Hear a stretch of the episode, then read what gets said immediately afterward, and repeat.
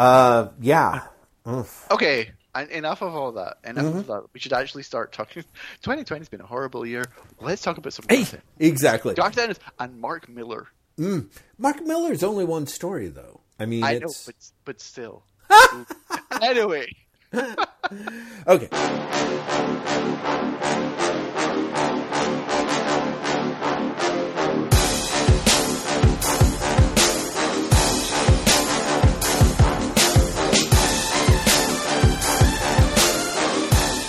Hello, Whatnauts. I'm Jeff Lester, and welcome to another episode of Drokk, where we read through Judge Dredd, the complete case files, in order, starting from the very first appearance of Judge Dredd and continuing until either one of the hosts or the character themselves drops dead. I, as mentioned, am Jeff Lester, and the person doing all the smart, talented thinking is my co host. I'm definitely not. I'm Graham McMillan. Hi everyone. We're we're definitely going to drop dead before Dredd. Sorry. I, I feel like Drop Dead Dredd is got to be, if nothing It- else, was a, a, a cover blurb on 2000 AD at some It point, It has right? been right. Yeah. I mean, if nothing else, Drop Dead Fred the film came out at some Ex- point. Exactly. So, So, you know they did Drop Dead Dredd, uh, which is fun to say. Uh, so anyway, yes, we are coming to you live from Roger Melly, the man on the telly block, to talk to you. Wow. Yes, yes. Yeah. I did some research, Graham McMillan. I had to. To talk to you about Judge Dredd, the complete case files, uh, volume 18. Uh, Graham, I believe you mentioned you would cover what that entails. Yeah, so uh, Case File 18 covers 2000 AD Progs 804 through 829 and Magazine Volume 2, issues 12 through 26. It was all published in 1992 to 1993, and some of the stuff really feels like comics from 1992 and 1993. uh, it is, for the most part, Ennis. Garth Ennis does all of the 2000 AD stuff Right. with the exception of one story, which is written by a very young Mark Millar. Mm-hmm. John Wagner does a lot of the magazine stuff, but Alan Grant does a few stories in there as well. That's right. That's right. I, in fact, looked because I uh, had intended to open this episode by saying something um, faux witty like, So, Graham, should we talk about the first half of the book or the readable half of the book? And. Yeah. that's, that's me, but also not inaccurate. Let's be perfectly honest. Yeah, it is true. And so the 2000 AD 2000 AD stuff covers approximately the first 166 pages of the 300 page volume, you know, counting indicia and other stuff. And then the rest is the magazine. So it's it's it's close to a 50-50 spread and I have to say thank God for that Graham because I do not think that I have could have taken it was the first half was such a slog I gotta tell you, and I, I've already said this in passing to you, but uh, I started off Case Files 18 going, oh, you know what, this this this end of stuff isn't that bad. I guess he really did find his footing, Right. and I was wrong. Yeah. That one hundred percent either wishful thinking or Stockholm syndrome, because even the first story, which I thought was the competent one, mm-hmm. is a mess objectively. Yeah. But like, I, it it's tempting to say that almost all of Ennis's worst impulses shine through in this book. well, you know, that's At very, least Ennis on Dredd, I should say. yeah, that uh, uh, you know because uh, I was actually going to th- this volume was so bad, and and and it's not as if you know Ennis is any stranger to the character 2000 AD by this point because it is the third volume at least with his stories. I forget if he jumps in at the very end of Case Files 15 or if it's really 16. But it's, you know, depending on how you count, two years into his run on on a you know weekly title, that really would make you think that uh, essentially the person has found their footing. And like you said, some of the longer uh, progs or longer storylines, of which there's a couple, most of them run in one or two parts, but some of them run three or four. You at least sort of start getting a kind of an opening whiff of competence. Uh, it's it's more Ennisy, Mm-hmm. you know, and that's not necessarily good. Mm, right, Because- right, Because it, well, it's it's more recognizably Ennis as we know him now. yeah, but that also basically means the the jokes and the the you know previously we've talked about Ennis's love of like Dredd as like macho character, yes. and you get that heavily in like things like Raider. You know what Oh, I mean, like Ra- Raider is is nuts, but also Raider is a recognizably Ennis story. Oh, very much so. I mean, it's it's sort of a prototype for a lot of Ennis stories that uh, are, are later to follow from him, and it has a lot of those contours. It's interesting because one to me, Raider is also the story where you almost get closer to Ennis stumbling toward uh, the sort of thing that Wagner does very well. One of one of my big complaints in our last episode is this idea that Ennis does not have any interest in uh, essentially other characters other than Dredd. He just doesn't. He he just can't be arsed. And that really cuts against the spirit of what Wagner and Grant did before him, where if nothing else, I mean, sometimes it was in a jokey way, uh, and usually it was, but but there were always elements where, if nothing else, Wagner and Grant were able to milk a certain amount of of tension from a story based on the idea of like either you started to care for the person, the non-dredd character in the story, or the, the non-dredd character was basically the protagonist of the story and dredd was an antagonist Yeah, yeah. I mean, it was it was. We've talked a lot in the earlier episodes about how there's a certain crossover between Dredd and, and Eisner's Spirit. yes You know, and that's that's something that Eisner did the longer the Spirit went on as well. yeah The the Spirit is the background character, and the story is really about you know guest star of the week. And Ennis does that in this book. Mm-hmm. Yeah You know, it's it was nice. It, I, he, they're done really shoddily. You know, like you've got the the the last night out story. mm-hmm.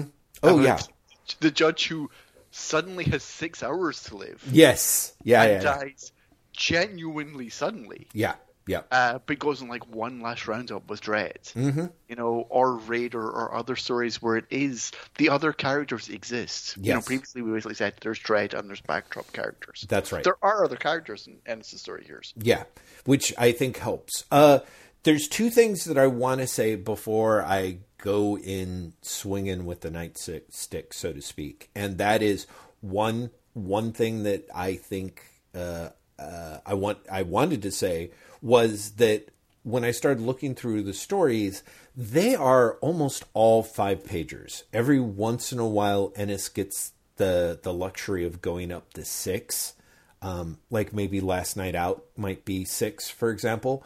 But considering how much Wagner and Grant like kind of kept uh, Dredd started off at five, then started moving to six, and then maybe seven. I feel was kind of the standard, and if they were really allowed to cut loose, they would go to nine or ten.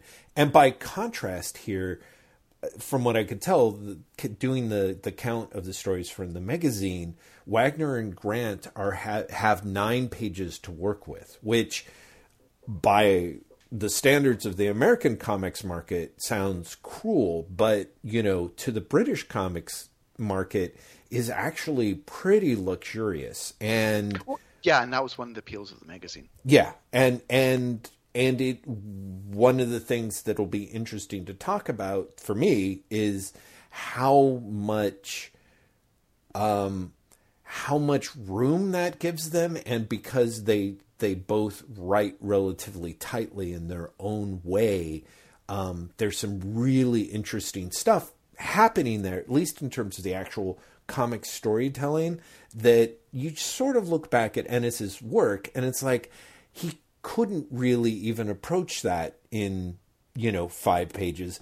That being said a lot of his longer stories uh, like innocence abroad which is i think only four parts at you know is something like at that point 20 pages which is longer than the american comics that he's working in at the time and still markedly worse which leads me to the, my other theory and also my shout out to the uh, to our city, our block that we are calling from, is the idea that I started thinking like, ha- like halfway through the unending torture, I'm like, well, maybe this is what they want. You know, like maybe this is like there's only so much we can really go for ineptitude in a way um, you know, Ennis is kind of dashing the stuff off, but also with sort of the quality of the art. I just started thinking, and and I believe this will open the the doors up to you if I can ever get to the end of these tumbling clauses. Is Viz Comics uh, was founded in 1979. Its largest success was right around now like the early 1990s circulation for Viz peaked at like 1.2 million copies. That's yeah. at least according to Wikipedia. And so I'm hoping as, you know, a dumb American, I can get maybe some insight from you. Is it possible that in the early 90s with 2000 AD, with their awareness that the pipeline that they had depended on of kids coming up through the rest of the British comics line and then being now old enough for an older 2000 AD, with so much of that having atrophied with whatever it was, Earthlings 8 or whatever the, the proposed spin off mag for younger readers that didn't get launched. Is it possible that they were trying to do something that would appeal to the Viz crowd or other comic readers? Or am I mistaken in or is that just a mistaken hypothesis? I, I think it's not impossible that they were hoping to pick up some of the Viz crowd. I don't think they necessarily are doing that with the Ennis stuff here. Mm-hmm. Um, as much as I think it's possible that Ennis was influenced by Viz. Mm-hmm. You know, I don't think there. I don't think it's a cynical. Well, let's try and appeal to Viz readers as much as maybe Ennis was was had that sense of humor himself and was a reader. Right. Um, you know, 2000 AD, very close to this period, like maybe a year later, I think, would legitimately try and do a Viz story. Oh, Big Dave. Big Dave, right? Mm-hmm. Mm-hmm. But I, I don't think Dredd's there. I think what's happening a lot uh, in in the Ennis stories of this era is he's still desperately trying to do what he remembers the Wagner Grant story is doing. Mm-hmm. You know, which is mixing action adventure with comedy, and the comedy is social satire, mm-hmm. or not even social satire, pop culture satire. Mm-hmm.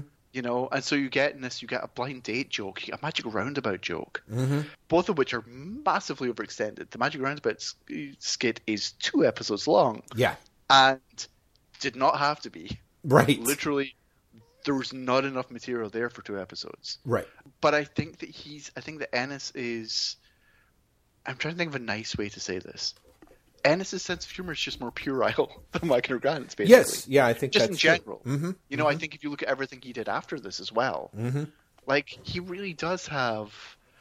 Is scatological a good description? Yeah, I think so. I think so. I you mean, know, that, that that's what he finds funny. Mm-hmm. That's his idea of funny, and so I think that's what's playing up here, as opposed to an actual attempt to do a Viz comic. Mm-hmm. But again, it's possible that Ennis was enjoying Viz. Many people were at the time. It was massively successful. And the other thing, and again, this is still a, perhaps a year or two too early, mm-hmm. but getting to the era of like Loaded magazine, mm. you're getting to like you know the lads mags and right. and you know the Britpop era, which was this makes me sound like really uh, you know detached and and uh, superior, and I don't mean to, but it was more coarse. Mm-hmm. It was base. Mm-hmm. It was more innuendo laden. Mm-hmm. Just as just as a whole, mm-hmm. you know. And again, 2000 AD leads into this about a year after these strips mm-hmm. with the Summer Offensive and with Big Dave, and you know you'll get we'll get there with with Morrison's Dredd from that era, mm-hmm. which is you know we joke about Ennis's Dredd being a coarsening of what Wagner Grant did. Morrison's Dredd is a, an outright parody of it. Mm-hmm. Mm-hmm. And it, it is it is only one of the problems I have with Millar's strip here is that Millar's strip reads like what someone would write if they had been told about Dredd. Mm-hmm. as opposed to having had read Dredd. Right. And Morrison, I think, does the same thing. Mm-hmm. You know, Morrison is sort of parodying his own memories of Dredd that he read, t- you know, 15, 20 years ago. Right. Yeah, one of the things that was because I was in such uh, unending misery with the first half of the book is when the Millar story kicks in, I was kind of like, that seems weird for Ennis. Like there, honestly, there were some, there were there. It was just there were tonal shifts, and there was also a little bit of, unsurprisingly, in many ways. Um, I think it is fair to say that Mark Millar is way more in tune with Pat Mills uh, than Wagner and Grant. And so, one of the things that struck me about uh, his story is that um, a that there is suddenly a bunch of exclamation points in captions that you do not get in Ennis throughout, and in fact, really was rare to see in Wagner and Grant. I'm like, oh yeah, I think I think Pat Mills was a big fan of this when he starts talking about the Tap Taptex bandits. It was like, yeah, that seems it's with the exclamation points. I'm like, yeah, this seems very Mills, and the other part of it is almost a step further, and we'll see whether or not this is the case, but if nothing else, Millar cannot bring himself to to sympathize with Dredd, or kind of. There's a little bit of the there's the Happy Birthday Joe Dredd story that Millar writes. Very much feels like uh, someone who feels that it would be uncool to show this character any sympathy. You know what I mean? Like there's a lot of uh, sense that he is thumbing his nose at everything. Oh, yeah, very, very, very much. And- And, and and his dredd is is a cartoon. yeah, even more than Ennis's. mm-hmm, mm-hmm. You know, it's literally here's you know someone does something nice for me. He's like, I don't have time. right. No, it's literally yeah. The first page is you. Is is like them singing like "Happy Birthday" or "He's a Jolly Good Fellow," and he cites them for singing over the the sound level or whatever, which is just such a cheesy joke, you know. And it goes on like that for five he or echoes six it in pages. the last page. Yeah, yeah, where the judges buy him presents, which is in itself is insane. yeah.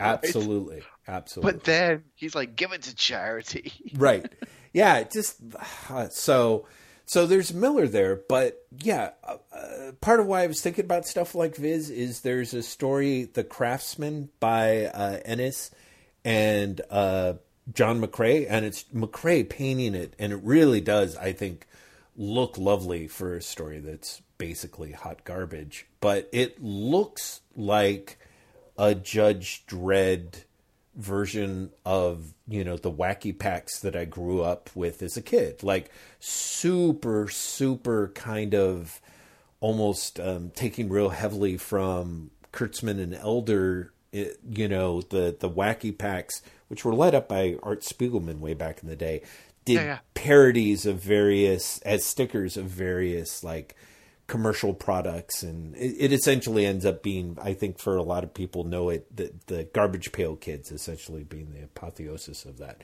But looking at the craftsman and looking at just sort of how um deranged mccrea goes to making everyone look uh i was like huh maybe you know at a certain point i'm like maybe this is supposed dredd is being like almost all but editorially mandated to be a humor strip. And and kind of in that sort of way that you know raider aside like most of the stories are like you said kind of scatological kind of gross bodily humor kind of all um I just kind of, uh, you know, I was like, well, they have the magazine. Maybe they were trying to split the difference, as in the magazine is Dredd for adults, and now with 2000 AD, we can try and roll Dredd back to quote unquote the kids. The kids being like what do 11 year olds like? They like stories about hucking up loogies and, you know, people breaking into zoos. Yeah, you've literally just reminded me that there's an entire story about a guy who who spat and caused a terrible disaster. Yes. It's yeah, it's it's the there is a lot of broad comedy. Mm-hmm. And on the one hand, that's very Ennis. Like Innocence Abroad, the first story in the in the book, Mm-hmm. is very Ennis, and not just because it's very like, oh, and here's the incompetent Irish people. It just as a tone, it feels very Ennis. Mm-hmm. You know, you've got the the the greedy criminal who's undone by the incompetence. Mm-hmm. You know, and the the the the heroes or the, or the anti-heroes sort of plod through it and succeed not because of their own behavior, Mm-hmm. but because of the the the failure of the of their opponents. Mm-hmm. But uh, you know, it's it that still doesn't feel as broad as you know the Magic Roundabout story or the the Hogging a Belugi story, Yeah. or you know. Basically, more than half of the the Ennis things here, like the, Absolutely. again the blind date episodes, the Mhm. the episode you're talking about as well. Yeah. But I I think you might be onto something in terms of they're trying to differentiate it from the the magazine. Mhm. But I'm not sure it's editorially will treads a humor strip as much as this is what Wagner thinks, uh, what Ennis thinks he can do in the space, and also, for want of a better way of putting it, he's not very good at being funny. Right. Right. Yeah. Yeah. You know, Mhm. like the the jokes never land. Mm-hmm. Mm-hmm. like they're not even really jokes. They're the most half-hearted things ever. Like what if blind dates, but one of them's actually a murderer? Right. You know, or the the Christmas Carol parody. Mm-hmm. It's all of that stuff is really really flat. Yes. Really really lazy, really really lifeless. Right. In a way that again, I don't really like Ennis, but it's shockingly beneath what I expect from him. Yeah, no, because I think um, I think Ennis is a dude who um, tends to work. I mean, you know, as someone who is a fan, has been a fan of his work uh, for a pretty big period of time. Someone who started reading Preacher like somewhere in the early twenties, um, and then you know was able to jump back and and fill in my my collection. Um, and I, as we talked about, had I had you know followed some of the Hellblazer stuff and liked it, but just you know not not hadn't followed it very consistently. Um, I, uh, I he works best. Well, there's I think the two things that help him are he is better when uh, he is has the better the artist, the better Ennis's humor tends to work. And Ennis's humor also tends to work better when it's moments of character interaction. So, you know, with with the slightly broader pointing towards satire. I'm thinking of some of the more absurd stuff that happens in Preacher or Hitman. But what helps is is that, you know, McCrea keeps Hitman relatively dialed down in terms of the character interactions, and of course, Dillon on Preacher is fabulous with his storytelling. So once you Yes. have characters sitting around and talking and sort of teasing one another or getting into shitty situations that like people drinking in bars might get into, it's a lot it it it rings a lot more true and is a lot more satisfying and entertaining than what we get here. Now I have to say there are parts where I did crack a smile at a couple of the jokes like I in in Innocence Abroad when um the uh gangster who's running the the club uh O'Dilligans gets the picture of the before and after of McSods, I I gotta admit, I smirked. Or I think in the there's a character named Flashback Gordon or something, and I'm like, oh, that's that's sort of you know, yeah, but it's never above a kind of half wry It, yeah, it's like, huh? yeah, exactly. Kind of like, huh. and then the rest of it just doesn't. I mean, there's it's yeah with without character, and that's the other thing that I was thinking is is you know uh, what feels like a lifetime ago. I talked about how I felt like the the second great character that Wagner and Grant uh, create in Dredd after Dredd is Mega City One, and there's no real sense of the Big Meg as people call it here. You know what I mean? Like it's just a lot of scenery for sketches to happen. I guess it's so strange because, in many ways, I think that Ennis does world building here better than he has managed so far in Dredd. Mm-hmm.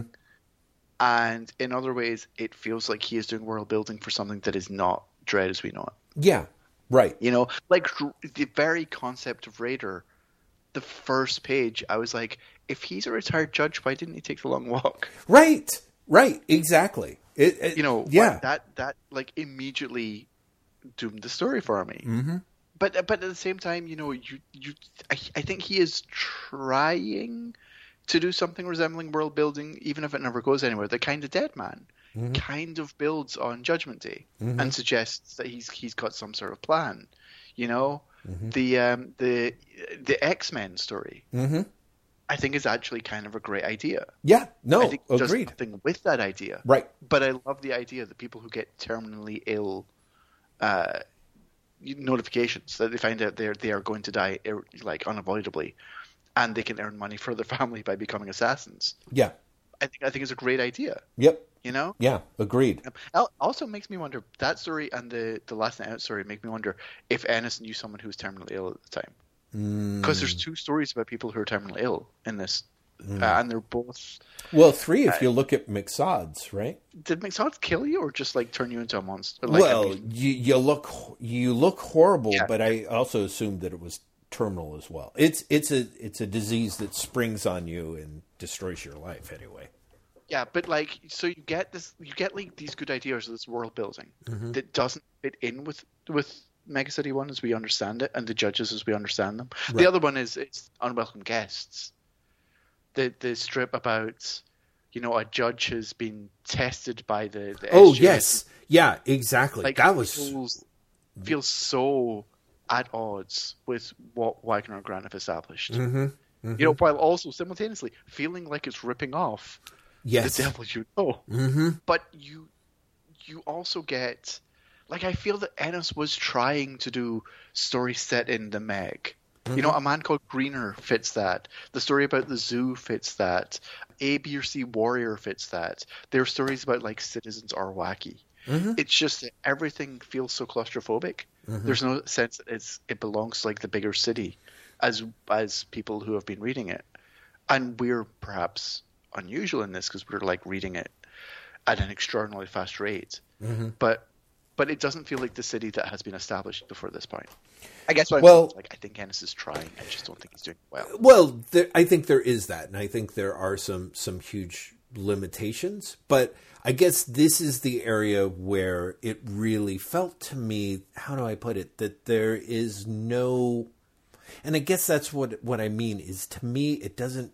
There's there's bits and pieces that feel reminiscent of previous Dredd stories, or suggest that that Ennis is kind of trying to go somewhere, but but there's never um, there there was always a little bit of a weird sense where, that Wagner and Grant developed uh, Mega City One into like this crazy large place that contained all kinds of multitudes and all kinds of stories. But and I think this is the part that to me is is uh, interesting, and maybe I'm incorrect in this. Is there's a lot of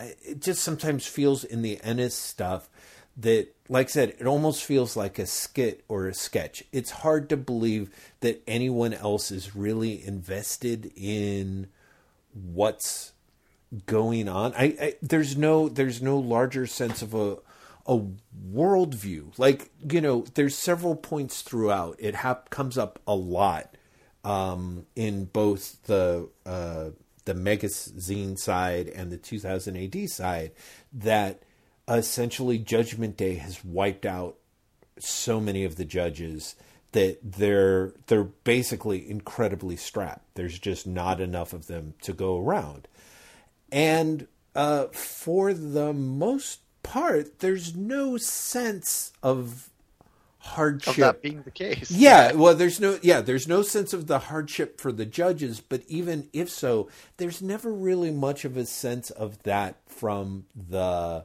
from the characters in the world. Like every yes. once in a while, you kind of get maybe the thing, like you said, the the man called Greener or whatever, where they're like, yeah, with the judges, you know, are are so strapped that that we can do our big, you know, illegal loogie off, and in a way, it feels weird because again, um, one thing I always appreciated about the the citizens of Mega City One is they went through periods of being either comically miserable or comically um, hedonistic and stupid.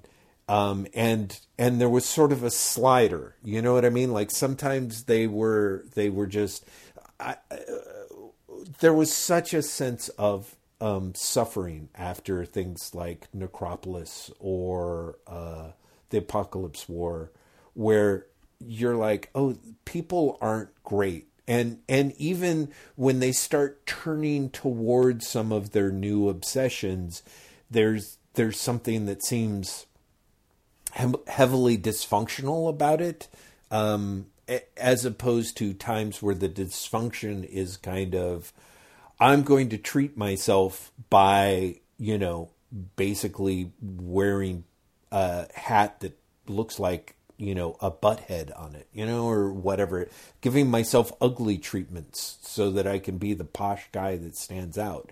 Like there's I just don't know how to say it. There just there's no there's no real um everything there's no real city there's right? no real city yeah it's it's like like one of the things that's so strange about the kind of dead man is mm-hmm. it is a follow-up from judgment day yes it is like yeah. it's the first time since judgment day you've actually gotten the idea that the city has been impacted by being besieged by the dead. Mm-hmm. Mm-hmm. And even then, it's mostly people.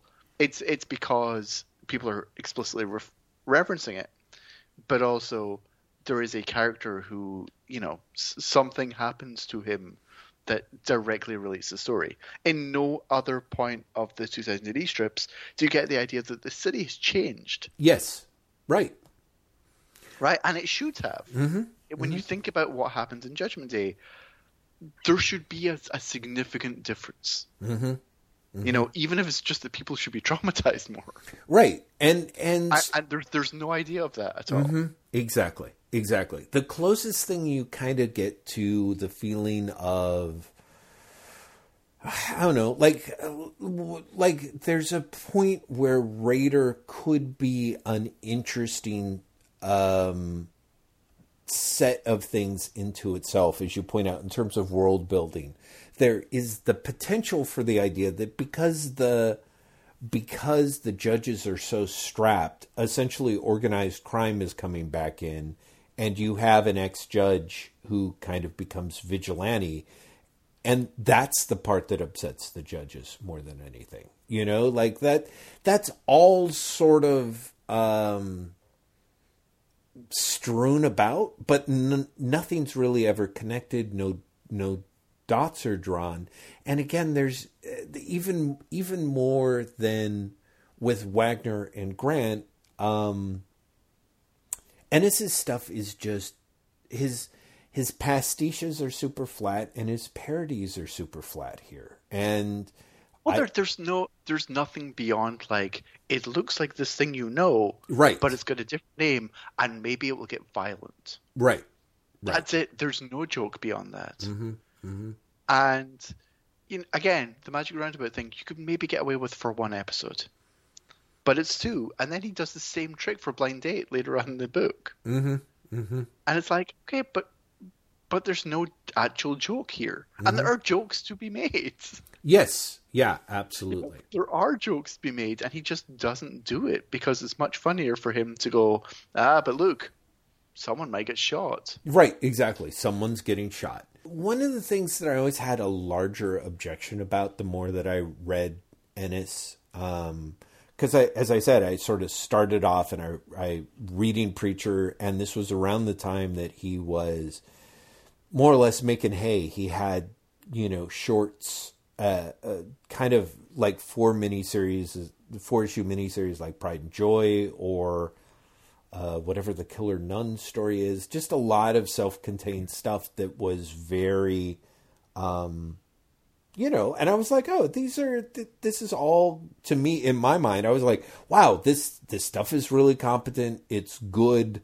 Um, and it's, you know, it's kind of brutal and then as things went on, there's always for me this this feeling that that still is never quite subsided.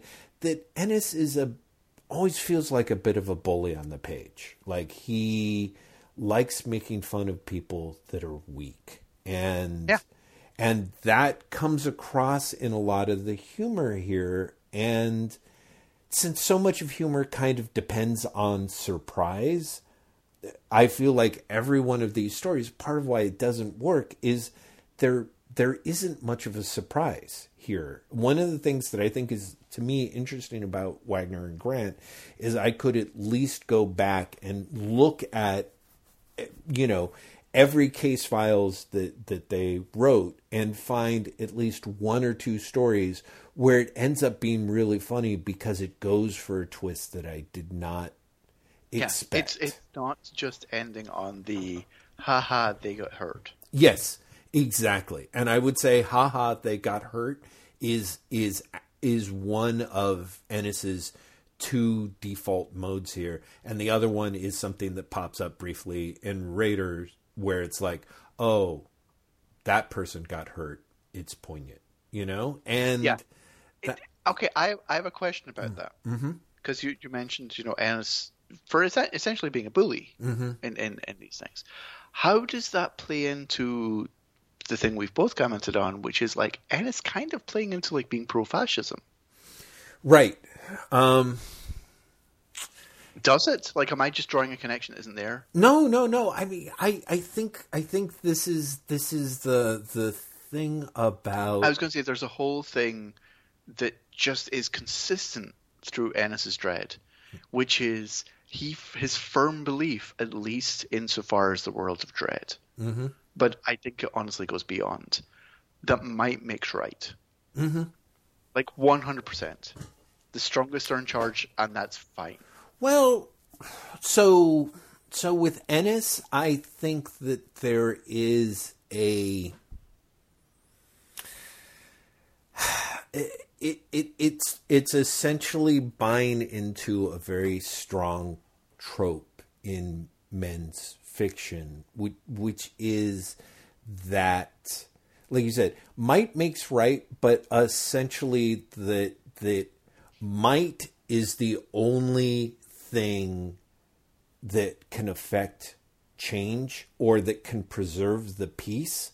And so in a lot of cases, this is used in men's fiction as more or less the the one part the call to action, one part essentially the the need for men to become uh, hollow, emotionless shells. I mean, it's not described that way, or sometimes it even is described that way, and Ennis is one of those guys when you look at his long run on The Punisher or even running through a lot of the boys is the Ennis feels that it's super important that the peop- that that that people need to be protected and civilization only exists and maintains essentially because you know hard men out, we're out there making the hard sacrifices, and the rest of us can't really understand that. And any and essentially, um, the hard man is going to always be have his heels nipped at by jackals. You know, it, the sort of thing, the sort of thing that that anyone who's watched like, you know, ninety eight percent of Clint Eastwood's serious movies understands, right? Yeah. And I think there is something to be said, and I was thinking about this because, of course, 2020 being the year that it is.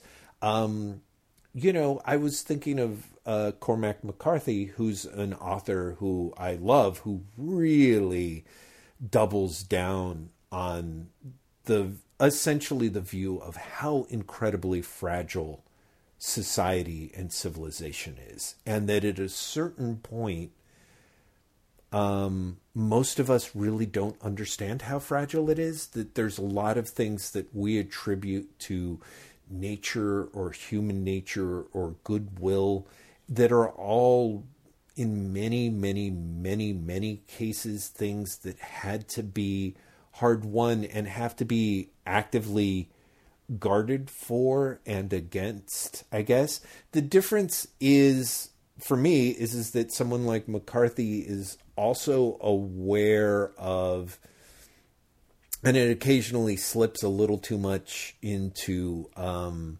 that kind of like ah but everyone needs a good woman you know that kind of like but without mother on the hearth we would all be monsters and it's a little, but there is at least you know the thing that's hard is this is this is precisely where fascism comes from fascism essentially says like things have gone wrong because society has gotten weak and decadent and now it's the rot has gotten in and what we I need alone are can fix it. yes i alone can fix it and or what we need are big strong men being big and strong driving out the parasites and so the pathological fear of weakness that's at the core of fascism is why i think ennis ends up being so in or in that orbit because as much as he sa- says and I think really wants to believe it,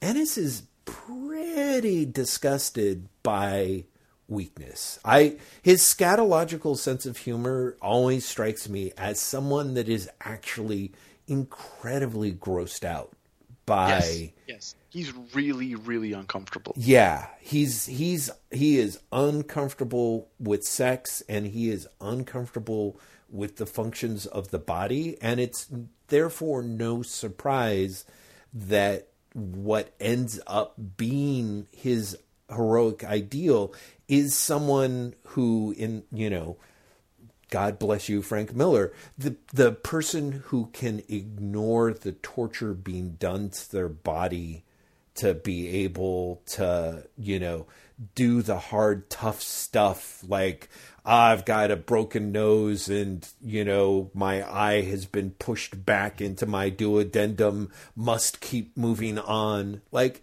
Ennis really does, is very much into that, but it is into it as a result of fear. And one of the things that I- have to say about Wagner and Grant is there's a lot of things going on with them, but I think they are not as afraid of weakness.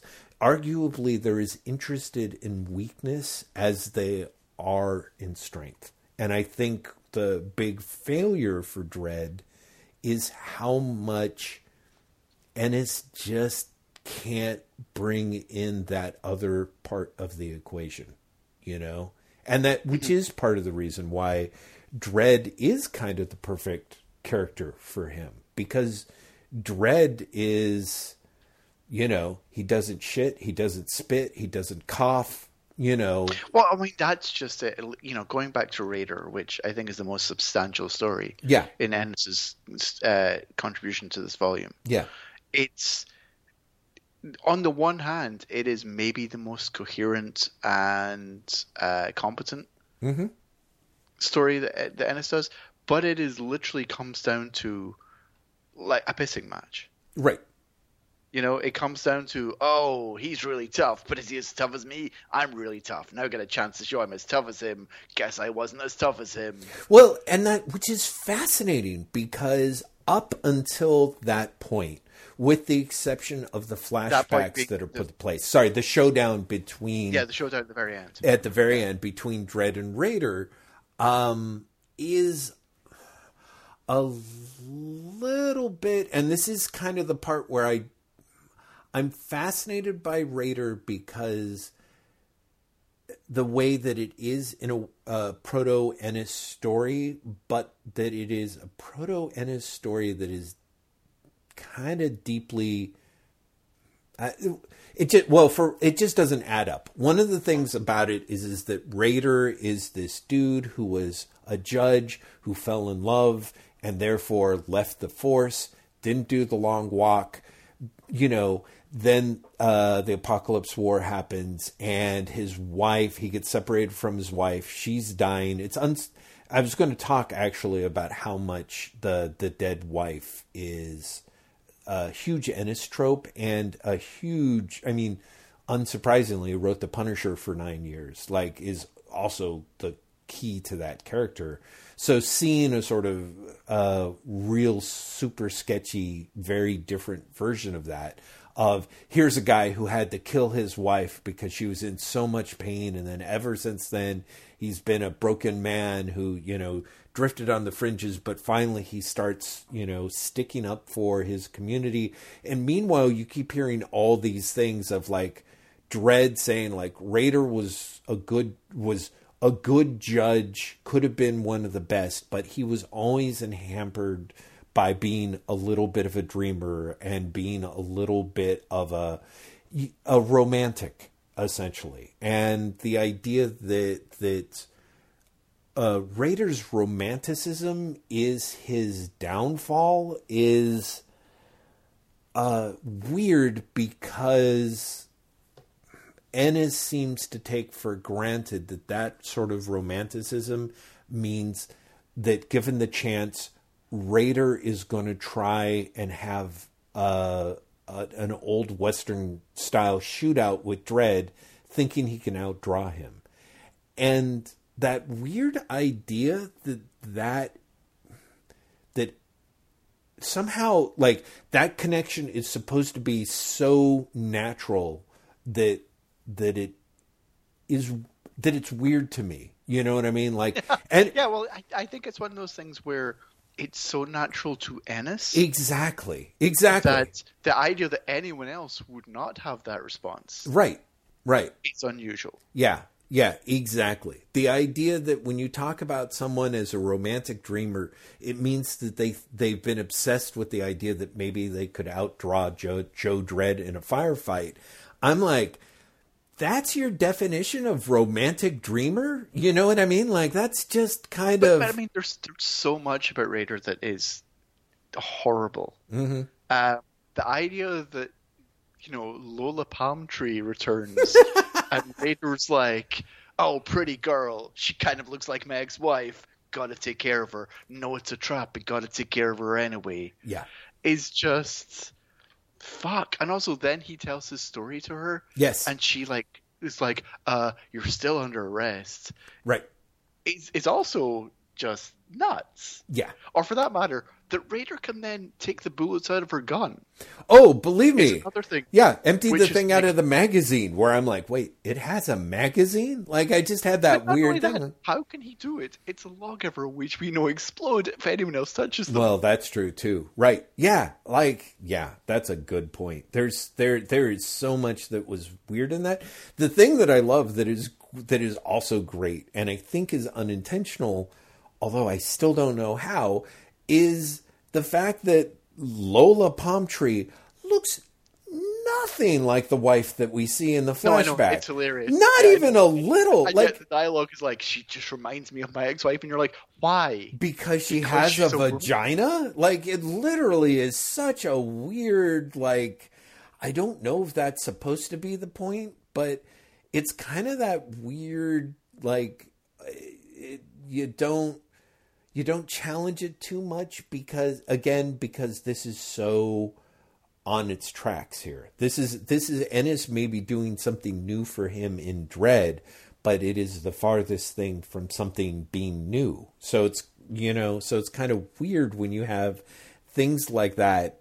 Even that a priori, like Dredd's, like, oh, I know, I know what'll get him, and it's like, and then of course it just, ah, boy, yeah, yeah. It's it's all of it is just a disaster. The one other story I want to uh, ask about, Mm-hmm. as opposed to everything else in the 2000, because I want to say, for example, the art in this veers from the shockingly bad to the great. Like I think John Burns and Raider looks amazing. Oh, it does absolutely. John It is- Byrne's Surfing Raider is so beautiful. Mm-hmm. Agreed. There's some really really gorgeous painting in there. yeah, Um, you get some mascara in there. You get some An- uh, Anthony Williams, which is kind of fine in a cartoony way, Mm-hmm. I guess. uh, um, which one's Williams? Uh, he does the Magic Roundabout episode and the the Mm. kind of dead man. Right, got it, got it. Yeah, right. Um, but you know, Greg Staples is is not the best, mm-hmm. and uh, I'm I'm also, to be honest, not a fan of the Brett Ewins stuff. Yeah, the Brett Ewins stuff looks especially terrible here. It looks very much like I don't know, like like he wanted to try and do um uh who's the Johnny Nemo artist who's done some wonderful stuff here. That's Brett Ewins. Is that Brett Ewins? Yes. What happened to him? He looks like a bad parody of himself. It's really it's really sh- Yeah, no, it's not. It's like Brett Ewins is drawing like Brett Ewins, but somehow less so. yeah, yeah, yeah, yeah. Very much so. Yeah, yeah, yeah. No, Johnny dr- Nemo was Brett Ewins. Yeah. Oh my god, he draw he does. He draws like a bad Brett Ewins imitator in here. And it was kind of like, oh, he's clearly looked a you know at a lot of the pages of this guy who's it was Brett Ewins. It's Brett Ewins who does the other ah, shit. Why do I keep feeling like it's the guy who um it's not there's nobody who draws under a pseudonym. It's not I'm always thinking of Shaky Kane, but who's the guy who was doing the the gorgeous looking art in the it really was Brett Ewins, huh? Wow. I, Yeah, it I'll have was. to look I'm it sorry. up. Yeah. Um, okay, but the, the other story I was going to ask about is the PJ Maybe story. Oh yeah, I actually wanted to ask you about it because, of course, you were Mister like PJ Maybe's one of my favorite characters. I, rem- love PJ Maybe, and I get so upset at the story. I get so upset at the story. Oh, completely. Yeah, it's a. It's, and it's it feels weirdly passive aggressive swipe at Wagner. mm-hmm, mm-hmm. Don't get me wrong. Ennis is a big fan of Judge Dredd is the best because he's the hardest, therefore he's the best. Right. But the PJ Maybe story, like you don't catch PJ Maybe, and I hate that it ends with him going, "You're 18 now, I can arrest you." Like literally just pisses on the entire concept. Yeah. No, no, no, no. I mean, that's it. The PJ Maybe story feels like a tremendous pissing on the concept because there, there's a few points where, like, I'm not super crazy about PJ Maybe, um, but I did That's appreciate. you're wrong, Jeff. Well, I understand exactly, uh, and and I just have to say that PJ Yeah. Maybe is great. Well, I, I do like I do like PJ maybe especially as it when went on, went on. The first few stories, I'm kind of like, ugh, uh, this Well, the is what I very did on first my one, summer it doesn't vacation. feel like anything because the very first Well, one is yeah. very much just like it's a kid and he's he's evil. right. And it's only when he becomes a recurring character that you get like the things that make him really interesting. Well, yeah. To me, That- it's like, fun to that have. he is actually yeah. super smart, even Yes. though he's very dumb. Yeah, he's he's No. kind of a talented Mr. Ripley character, which I sort Yes. of which I really like. And I like the idea of Ripley as an excellent foil for Dredd and vice versa. Um and so the weird thing about PJ and the Mock Jock fa- factory is again, I think the humor is just is just crap. Um, but there's there's a lot where PJ maybe is kind of like, ooh, it's a shame I'll have to knock off on the murders. It makes me feel all tingly in my boy parts, which honestly is not quite how Ennis wrote it because that's a better caption than most of the ones in this story. But I was just like, dude, you don't get this character at all, do you? And he really does. Yeah. like he, he doesn't understand like what made PJ maybe interesting. Yes. He, he writes PJ maybe, for want of a better way of putting it, dumb. yeah, Exactly. And that that's like the that's missing the entire point of PJ Maybe. It's not just that he was young; it's that he actually did outsmart the judges. Yes. Well, yes. And there's kind of a weird again because I think Wagner and Grant have different ideas and conceptions of what it means to be, for lack of a better term, uh, competent. You know what I mean? Like PJ maybe is um, not a hardened, violent, toughest of the tough, you know, and therefore he is decadent, which means that he's weak, which means that he's going to be caught. Like, you know? And so and I'm like, no, the, the, again, like you said, the idea about maybe is because there's one of the things that is that that that Wagner does with maybe up to this is is that maybe is generally not too bothered by anything. And that is in part why he can sort of think on his feet like he is breezily pleasant about most stuff, even some of the people in the asylum, even the people that he's killing. He's relatively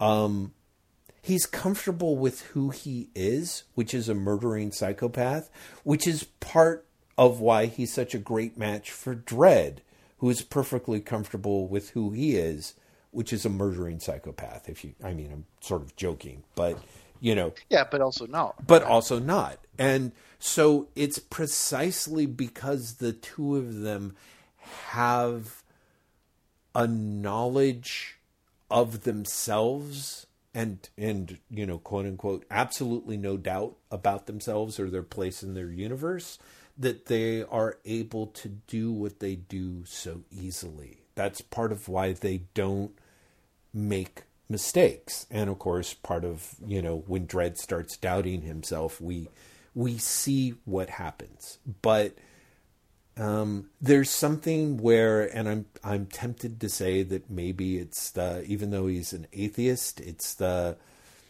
it's the Protestant in Ennis that that m- means that because PJ maybe just wants to be successful, that it means that he's sort of secretly killing off people and he just can't resist doing more things to come up with ways to kill people and then hide the bodies in the grinder. It's like, no, that's very much uh if he wants something, he will kill to get it. But if he doesn't, like, it's just, it's amazing how fundamentally wrong it is. And so for me, there's a little bit of the if he is pass agging Wagner and Grant, then I, I'm impressed that he chose this particular vehicle to do it, considering how deeply he seems to misunderstand the character.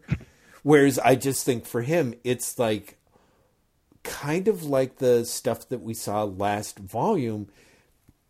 Ennis just kind of has a list of the people who've gotten away with it and he just has no patience with it. Like it would not surprise me if next volume has Dredd, you know, beat Chopper and throw him in jail. You know what I mean? Like there's just that like there's just something about Dredd losing even in the long game kind of way that he can't he just can't countenance. So that's what it felt like for me is like this huge misunderstanding you know, that anyone could beat Dredd because Dredd's the best. You know? Yeah, Dredd, Dredd is he is he's the ultimate Dredd fanboy. Yeah, and that's that's honestly the, his biggest flaw. And it's. It's interesting looking at uh, Thrill-Power Overload, where he says like, "Yeah, I'm not I'm not good with the character because I'm too close to it. I'm too much of a fanboy," uh, which is which is great, but he also says things like, "Yeah, I mean, 2000 AD." Look, he's talking about more the fact that he departs more or less next volume, and he's like, "Yeah, I, you know, American comics. There was so much else going on there in terms of you know." Your payment and creator rights and etc. But he was also like, yeah, 2000 AD had a lot of crap in it. He's like, and I should know because I wrote a lot of it. And it was the first time I've ever read a self effacing comment and being like, you're being too gentle on yourself, you know? You really did. Yeah. Yeah, you've not even read Time Flies, Jeff. Yeah, I heard that mentioned and and was kind of like, "Oh, time flies." It's re- it's really bad. Yeah. Really bad. Okay, so just based on the 2000 AD strips, Drokk or Dross for the Ennis work here. Oh God. I mean, Jesus. It's it's all it's almost all Dross. Um, I would be really hard pressed to find anything that was not Dross for me. Like uh it, it's just the stuff that flopped horribly or the stuff that kind of almost flopped. Um, the challenge would be what's the closest, what's the best Ennis story in here? And I, Raider. you do. I'm surprised. Okay, good. I don't like Raider, but I don't like any of the stories really. But I think Raider is, like I said, the most competent one and the most coherent one, and the one that goes furthest beyond just again. Here is something you're familiar with. What if it gets shot? Right. Right. Yeah. Yeah. Yeah. Yeah. Um, I think, of course, in part because the art in Raider is fabulous. Uh, I That helps a lot. That yeah, really does that help. does help. That helps a lot for me. I also think the art is fabulous in the Craftsman, uh, which is not something that I find especially great. It strikes me as the Oh, sort of thing. It's a terrible story. Yeah, yeah, yeah, yeah. And uh, and similarly, there's something to the X Men that could have been good. Um, it's a great idea. It's yeah. a great idea. Yeah. It's just the again the execution is not there. yep, yeah. So, But so, no, I think, I think Raiders the, the the best. But again, you're right. It's it's not good. it really isn't. And Yeah, honestly, really dramatically thrown into relief by the magazine episodes. And when I say the magazine episodes, I'll be honest, I mean the Mechanismo stuff. yeah. Well, actually, it's funny that you mentioned that because I would say the Mechanismo stuff, but um, you know, you get you get the Happy Birthday Judge Dredd. You you get two ver- Christmas vari- stories. Christmas stories here, two variations on a Christmas Carol, and I really love the Wagner one with the gorgeous art by eh, shit. Unfortunately, I don't. I looked up who it was, and now I don't know if I know. Do you remember who does the? Uh, it is probably looking at us, Barry Kitson. Oh, right. It's Barry Kitson. Right, right, right. That did I did look it up and it surprised me. Yeah, Kitson. Kitson doing some amazing work on that. That lovely color work on that. yeah, exactly. It is. It's a gorgeous piece. But um right. So for me it's kind of but the Mechanismo stuff is fabulous too. And it's and it is so um it's such a huge jump. Now, one of the things that I thought was interesting as as we maneuver into it is I mentioned that the Ennis is working with five pages. Uh, Wagner, I, I want to say I, I should go back to that. He's not. I know you think that, but he's not. He's working six pages, and some of them go up to seven. I no, even did I miscount? Was it Yeah. all six pages? Yeah. No, are Yeah. you sure? Yes. Oh, sorry. I I'm sorry. I think I started saying six in part one and then dropped it to five. You're right. He's doing six pages. He's not doing five, which is the amazing early brutal dredd. But he's doing six, and like you said, every once in a while he's doing seven. There's that horrible pointless sugar story, which it goes on like up to seven or eight. I'm like, why are you burning pages there? By contrast, Wagner and Grant are playing with nine pages, sometimes ten. But what I do want to point out is is how fabulously the pages flow from one to another in Mechan- Mechanismo. I like I went through it trying to figure out where the breaks come, you know, um, and it wasn't always clear to me because he had they have some amazing pages that are you know clear cliffhangers. Um, but there's also a lot of pages where it ends on a semi-dramatic note like oh no it started. And then the next page just cuts to another scene. Like there's there's a lot of really strong storytelling here from uh, Wagner. And again thanks to the lack of is it Higgins who's doing the art on The first mechanism was Colin MacNeil, and the second mechanism is Peter Doherty. And Peter Doherty, clearly someone has gone, please do something close to Colin MacNeil stuff, because he stretches himself in a way that he hasn't. Yeah, exactly Dredd. Mm-hmm, mm-hmm. And and it and it worked out well. Um, it's it's a very weird Dredd story to me, Graham. What do you I think I'm about it? curious as shit. I even said this to Chloe this week. I was like, I want to hear what Jeff has to say about Mechanismo. I part of I like I'm. It's one of these things that I'm really biased on because mm-hmm. like I read it when it was coming out, but mm-hmm. also Wagner comes back to Mechanismo a lot. Mm-hmm. Like the most recent Dredd story he wrote for 2000 AD is a Mechanismo story. Wow. Mechanismo continues and evolves f- across the next 30 years. Amazing. You know, so like I'm, I really am weirdly, I can't come to it new, for want of a better way of putting it. Mm-hmm. Mm-hmm. Right. Well, so for me, I'm.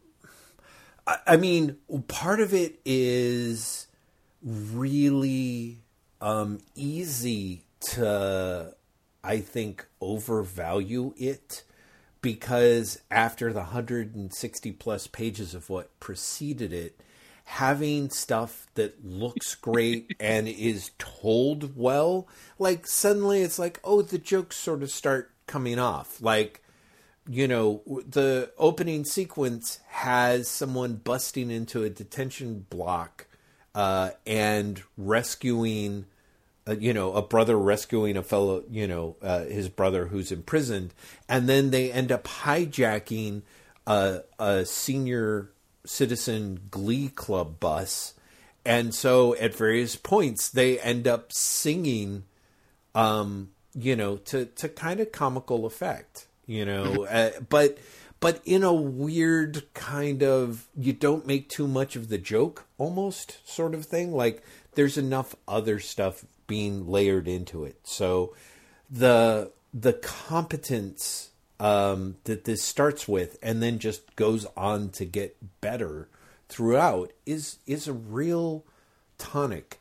It's a weird story because it feels very strongly that Grant, uh, sorry, that Wagner is riffing on RoboCop, and um, which is not the freshest target considering RoboCop came out in what eighty six or something. Uh, sure, let's go. I know, could be I thought it was 88, could 87 90. apparently. Yeah, 87 and this is, you know, 91, 92. 92.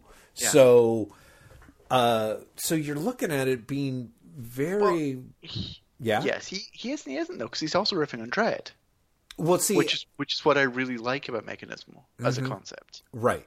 Right. Okay, well, so I think it's probably better that you talk about it in a way and and I circle back just because just because I think you shut you up. No, for, no, no, for no. Mm-hmm. people who have not read the stuff and for people who don't know what Mechanismo is, Mechanismo is, like I said, an ongoing story, something that- that Wagner returns to repeatedly, where the judges essentially try and introduce robot judges.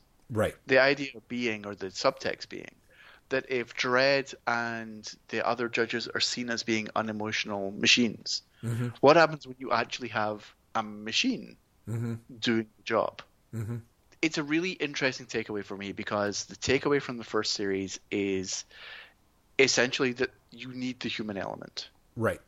That uh, if you rely purely on the algorithm, things will go wrong. You need human judgment Right. The follow up, which also appears in Case Files 18, I would say argues the opposite. by by basically saying because the because you discover in this the follow up the robots are modeled after Dredd himself. Yeah.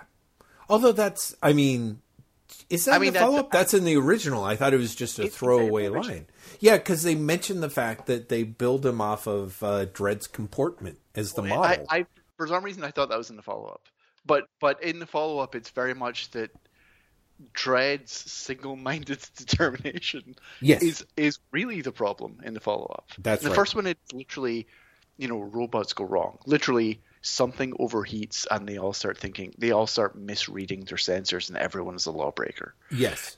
In the follow up, it's that through. Let's be honest, the most ridiculous coincidence in the world, a robot switches itself back on, but because it thinks it's Dredd, it's just like nothing stops the law, and I am the law. Right. Fuck all of you. Yes. Yeah. You know?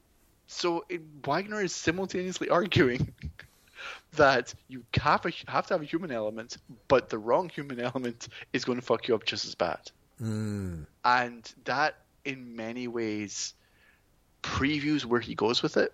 Although I refuse to believe he thought he was going with it where he ended up. Mm. 100%. Um, not to spoil anything, because we're not going to get to this period in the, the, the case files. But in quote unquote contemporary Megacity 1, Mm-hmm. there are robot judges on the street. And they are kinder than the regular human judges. Oh, that's great. Well, this is one of the things that, again, uh, when I talk about sort of what happened to Mega City 1, uh, there's something very strange to me uh, about. There's a little bit of the what the hell happened to all the robots? You know what I mean? Like, I kind of had that weird oh right you know robots were were in this strip before you know? Yeah. they've got a storied presence. And in fact wagner both nods to that and you know uh, by having the second part of the story where you have a, a night watchman and his robot partner. So there is suddenly uh, something closer to the traditional appearance of robots in there. But I, I kind of had that weird thing of like, was there a robot event that I forgot about where suddenly they just all disappeared? Like, Yes, no, because the robot event that sort of explains where all the robots have kind of gone isn't uh, where all the robots have gone. Because for the most part, the robots have been written out because they were plot devices, and now the strip isn't there, right? right. But the large robots were written out in Dre- in Wagner's first Dredd story, which is the Robot War.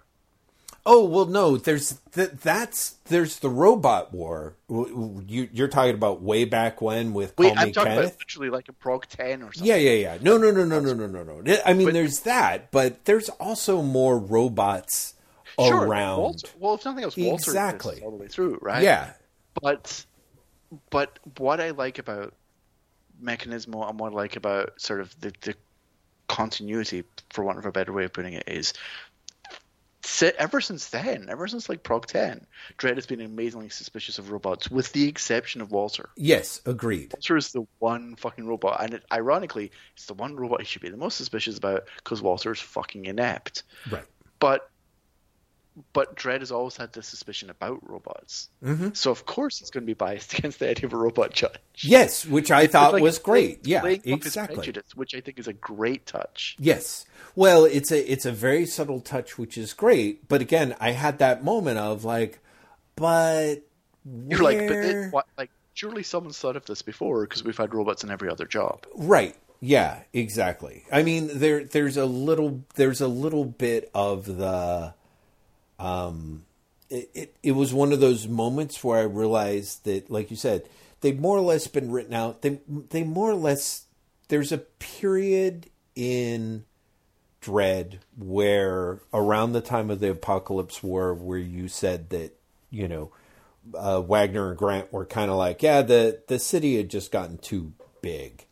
But I feel like that's kind of the point where You're like, did they also kill off all the robots then, and we never talked about it. well, it? see, that's it. The robots are gone. The gorilla mobsters are gone.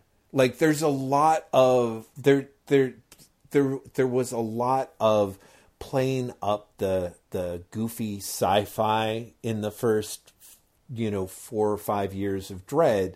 That more or less, again, feels like it kind of disappears, and what you have is stuff that focuses more on the foibles of human citizens of Mega City 1. You don't have to rely on, you know, oh, here we are in the dinosaur village part of Mega City 1. You know what I mean? Like mm-hmm. if you if you need something that's visually arresting or that has weirdo superpowers, you can bring them in from the cursed earth. You can have mutants, you know, cross the now non-existent wall.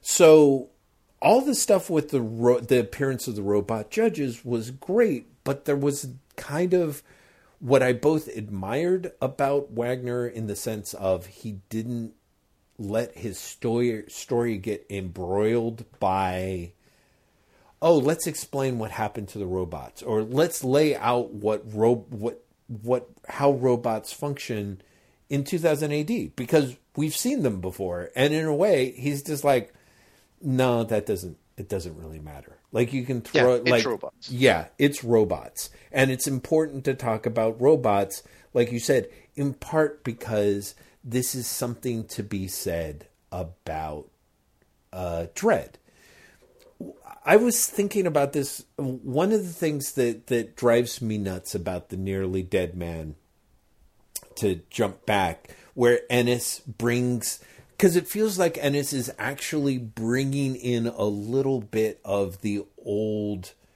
dredd, the old megacity idea of like, there's a we- there's like this weirdness that you can't get rid of, sort of the way that there's robots or there might be time travelers or etc. Is like now you've got you know the partially dead guys. You've got sort of comical half zombies. And he's sort of like, yeah, these are just, they're just going to pop up and, you know, what are we going to do? You know, and I don't know if that goes anywhere. I hope that it doesn't because it seems like a shitty idea. But what it made me start thinking of is George Romero, um, who obviously, as the guy who did Night of the Living Dead, Dawn of the Dead, et cetera, et cetera, is the template for that it's roundly ignored for Judgment Day. Is like when you're doing stories of the dead coming back and and and humanity under fire of a zombie apocalypse. That's really Romero's wheelhouse. But one of the things that's great about Romero, and you see this as it begins to shift in something like uh, Dawn of the Dead and Day of the Dead, is he's aware of the he he quickly shifts it to the idea that the dead are going to inherit the earth, and there's something about that that sticks for him, and uh, uh, essentially he has a certain degree of sympathy for the zombies as time goes on. He is aware that it's sort of the nature of of human culture to more or less be replaced by something and for the people going out to be bitter and pissed and feel threatened but uh, essentially the change is impossible and so he ends up taking as time goes on a more sympathetic view to his mindless flesh-eating um, monsters than you would think. And all of this is a super long way to say one of the things I really appreciate about Wagner is how much it doesn't surprise me about Mechanismo is how what starts out being a, a unambiguous evil ends up being something that Wagner's like, well, actually, you know, and and that is something that I really do appreciate about his work. Like I said, his ability to understand and appreciate weakness. Like you he he enjoys all the tough guy thrills and appeals of it, but sort of in the same way in which Dredd can move very easily between being a hero or a villain or whatever Wagner can conceive of and still have it recognizably be Dredd. Um, you know, one of the things that is interesting about Mechanismo is how, like you said, it's a critique of Dredd. The Robocop thing is a weird shout out, and it makes me think, and I could be wrong, that and this is my go-to point unfortunately with a lot of comics creators is at a certain point there's a little bit of the am i capable of being replaced and what like sort of what makes me me. And and i think i talked about that a little bit with the stuff with dredd and Dead Man and leading up to Necropolis, that idea that Wagner knows he's going to be leaving Dredd and Dredd's going to continue on without him. And and I and indeed is is already happening in, in 2000 AD. right ha- has happened in 2000 AD, and I wonder if he's contemplating leaving again, or there's something else going on because a lot of what is uh, the first thrust of uh, Mechanismo, the the trial by machine story, has a lot of like you're never gonna you need you need the hum the humanity. Like it doesn't matter how well of a you know perfectly oiled machine you have, you still need people in it, and people Yes. are by their nature unique, even even when it's someone like Dredd.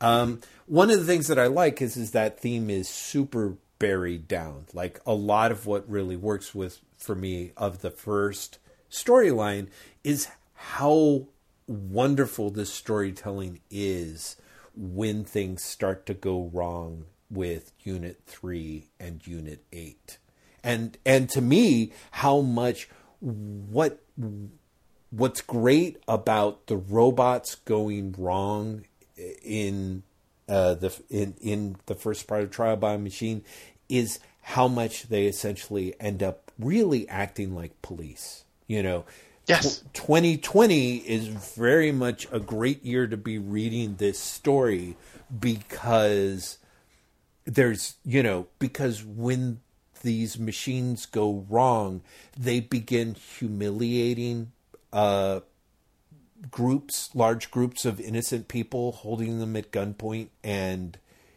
and really just savaging them or insisting that every person in the crowd is the same criminal and shooting them or beating them um it's and I love how much I don't think that that is accidental. Like Wagner is pointing to, um, basically the, the robots acting very much like he knows the police can act like, and that's that's really an exquisite and horrible irony in the first part of the story.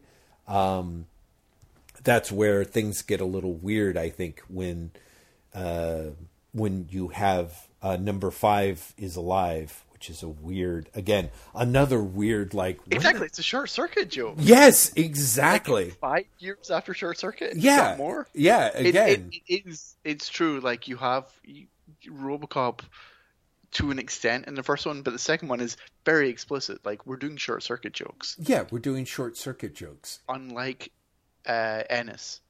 Mhm. The joke isn't like you know this thing, haha. Mhm.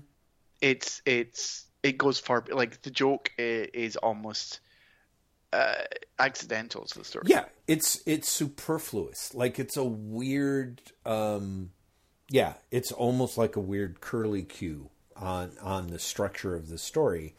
And and so it becomes funny again because again, it's unexpected and it's not the entire point of the story which you could figure out by panel 2 of the story, which unfortunately is what happening is happening a lot with the Ennis stuff by this point. Yeah, no, it's just great. And of course to follow it up with a Christmas Carol story where Dredd is Scrooge um and you're back in the realm of dredd a critique of the understanding of dredd's limitations as a person and the way in which even dredd understands it you know and and how it ends up being mm, anyway i don't know uh, graham so tell me tell, Wait, I'm, I'm curious where you're going with that. I'm not. I'm not sure. I was kind of like, yeah. The thing that's great about the Christmas Carol is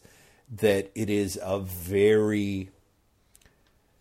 It's it's a very knowing satire of of a Christmas Carol, but also kind of a little bit of the because because a Christmas Carol is the idea that you've got a horrible Scrooge of a person and they see the error of their ways. And what is funny about the Dredd version is Dredd being Dredd, Of course, he's not going to change, but in that way, you know, part of the fun, as always, part of the fun of of having the public domain Christmas Carol be um, satirized or redone in various formats with familiar characters is seeing like, oh, who's the ghost of Christmas past going to be? Who's the ghost of Christmas present going to be? You know, who's the ghost of Christmas future? Um, but all the things that that Scrooge is um, basically shown to be a better way of life has absolutely no weight to dredd, and and of course it wouldn't. You know, there's no real.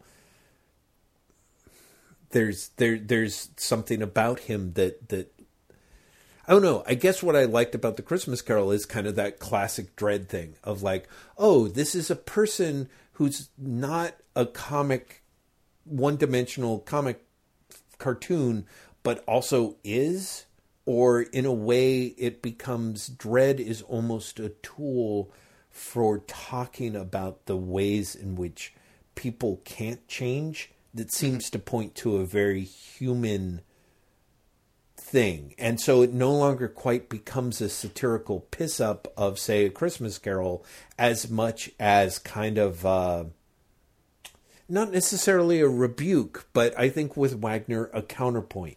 Like I really well, it's both. Yeah, right. Mm-hmm. Like you get he gets to have his cake and eat it.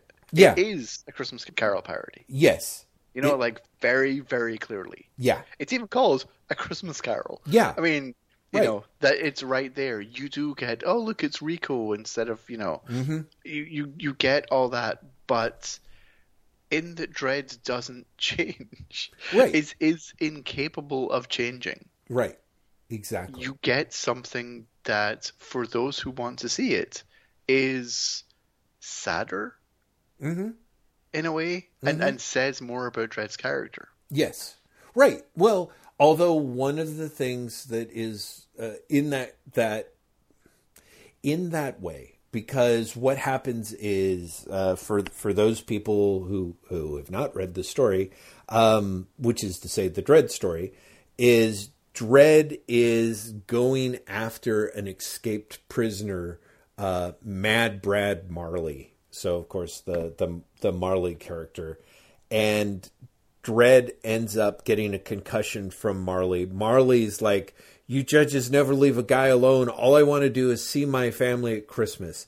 And it has all these people popping up and telling Dredd, like, let him go. Just, you know, it's Christmas. Have some room in your heart. And, and even the, the people on the street who, you know, because so many of the megacity are unhoused now at this point is, you know, streets filled with you know rabble like around open fires. And they're more or less um you know saying to dredd like let him go. He just wants to see his wife and kids. And and at the at the end dredd's like the you know someone's like poor guy only wanted to spend christmas with his kids. And dredd replies poor guy ate his wife and kids. That's why he was in the psycho cubes. And so again you get that thing of like Dredd's not wrong so talking about what I was saying about McCarthy and Ennis and things, you know, you get Wagner falling to that traditional men's fiction side of things of like you need you need Dredd. You need and what's fun what's fun about a Christmas carol is it's you need his inhumanity right after Trial by Machine makes the argument for you need dredd because of his humanity. You know? So there's always. Uh, Wagner can always flip that coin. And it's part of not necessarily knowing which part is going to show up in a story that automatically gives it something like tension or dramatic tension, which is it precisely what all of Ennis's stuff lacks because he's a fanboy and because he's obvious about the stuff that he's going with the humor. But to follow up a story in which it's like, oh yeah, you you know, you need you need the human nature. Robots will never actually be good judges because uh, you know there's always going to be failures in the system, and then following that up with Dredd essentially being the guy who is going to be doomed to have a lonely life essentially and never be embraced by his fellow man. Will always be separate and apart. But the comedic kicker is that's fine he doesn't care. One of the things one of the great things about dead man and all the stories leading uh, everything leading up to dredd taking the long walk is it's not the Peter Parker shoving Spider-Man's costume in the garbage can because he's you know he he deserves the right to have a good life. Like at no point does that ever enter into Dredd's equation when he's doubting himself. It's a it's entirely about whether or not he could he's doing what is right you know? And and so it's really to me really kind of wonderful in a in that Christmas Carol, seeing him be faced with all this stuff that totally scared off Ebenezer Scrooge, and Dredd's like, I I don't care. You know what I mean? Like part of it is I've got a job to do. This job does need to be done, and you see on the last page, it's it's unambiguous. Like that was somebody that Dredd needed to catch and put back. That was not someone that ever would have gotten to see their wife and kids. They just would have killed and eaten someone else, probably. Um, anyway, I feel like I'm just babbling on and on, but I'm, I'm just having to be like, but Jeff, we don't know. Maybe he, that was just the one person he had to he had to eat. And, you know, we, we, don't know. We don't know his life. That is true. That is true, and it could be 12 years later from now. It could, you know, Wagner could bring back sad Brad Marley, and and you we know, can, we can only hope. Yes. Um, it has to be said, I I love the mechanism of stuff. I didn't. I mean, I liked the Christmas Carol thing enough, but I wouldn't. You know, I think Yeah. you got a lot more out of it than I did. Interestingly enough, because I bought into it more than I think you did. Mm. Like I, for want of a better way of putting it, believed that Rico was actually a ghost Mhm. as opposed to hallucination. Mhm. You know, which I think changes the reading of it. Well- I think, I think if, if you think of like a, one of them is is Dredd's hallucinations, Mhm. and one of them is an external force. If it's an external force, then Dredd isn't buying into it as much. Does that make sense? If it is Rico's ghost, it makes even more sense that Dredd c- is able to reject it because it's he doesn't think that it's coming from his head. Well, You that's what I just mean? it. Like that's just like that's why I think that the, the reading is different, and why maybe I got less out of it than you. Right. No, like if if it is an external force, then it's much easier for Dredd to be like "fuck off." Right. Right. You know, it, it changes the story, and and my reading of it was that it was an external force. I guess I uh-huh. guess what I'm saying is is and and and I'll shut up because I do want to hear all your other points.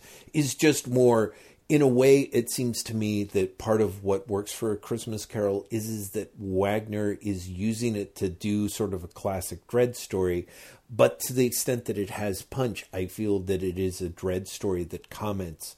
It is also a direct commentary on a Christmas Carol.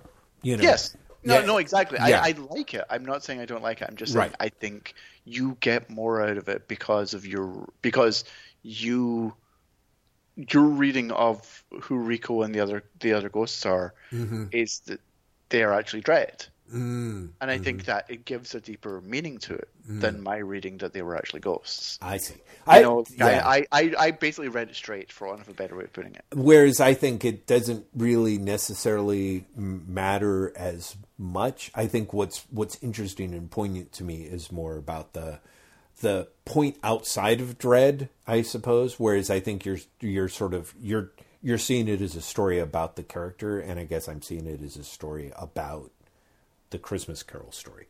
Among Yeah. that uh, that also shines something on dredd, but The, well, what I was going to say is, I, I think that you know the magazine stories are much stronger in general than Mm-hmm. the 2000 stories, but the non-Wagner stories, the Grant stories, I think are also again kind of throwaway. yes, And again, you've got Wag, you've got Grant and uh, Hicklenton again, yeah, Ugh, oof. and you know that's a that's a particular flavor of thrill. Yes, it is. It's kind of interesting because there's part of me that's like, that's the one where where just the art is so insane about the person who dies and then comes back and possesses electrical appliances to protect his family or whatever. This story is is a throwaway that nonetheless feels like two different stories jammed together. Yeah. But visually, visually, like like H- Hicklenton is is it it's it's very much what it is. For mm-hmm. want of a better way of putting it, it's just yes. that what it is is not my taste. it's not mine either, but I have to say there are some of his panels of dredd I think are great because it's recognizably dredd, but it's also kind of uh just like weird body horror dredd. Yeah, it's weird body horror dredd, and there's also a shot of him where he's like wagging his finger, where he's like, "Unless of your lip, or you'll spend the next birthday in a cube." Where he's got like these like he just looks like a mean old man, and I'm like, yeah, mean old man Dredd works. You know what I mean? Like, but, I mean, it really works because by the continuity of the strip, Dredd's got to be old by exactly, exactly. And rather than sort of drawing him just the way, there's a little bit of a drawing of like, yeah, this this guy looks like a really fucking fit but mean, you know, I don't know whatever it is, forty five year old dude who is, you know, just is yeah, it's just a shit. So, but the rest of it is like, no, I, the number of times I turned the pages on the PDFs and went, oh God, my eyes. Like it's, it's not, it's not to my taste. The story beforehand where it's basically the battle between two motorcycles is so stupid that I'm like, why hasn't anyone done this sooner? And I mean stupid in a good way. I really liked Dredd versus the Phantom Biker. Uh, it it goes nowhere, but I would happily, if you gave me a choice between reading the Ennis material and reading that story over and over and over again, you know, I don't know, oh, yeah, 15 no, no. times. I, I, mean, again, I'm not a fan of the Grant material so much, but yeah. I'd rather read the story about the guy who can see the future and sees his own death than I would. Although I think of... that's Wagner. Is it? I think it is Wagner. That's a Wagner story. I thought that Wagner basically did Christmas Carol and then fucked up until Mechanismo. Nope. Yeah. Nope. Nope. He comes back for this one too and does a, you know, because again, it's it's a variety of things. It's it's better than the other Grant stories, which is probably why you're like, oh, I believe you, Jeff. Yes. Uh, so did, so you say the return of Mechanismo, of course, is. Uh, do you have a preference between the two?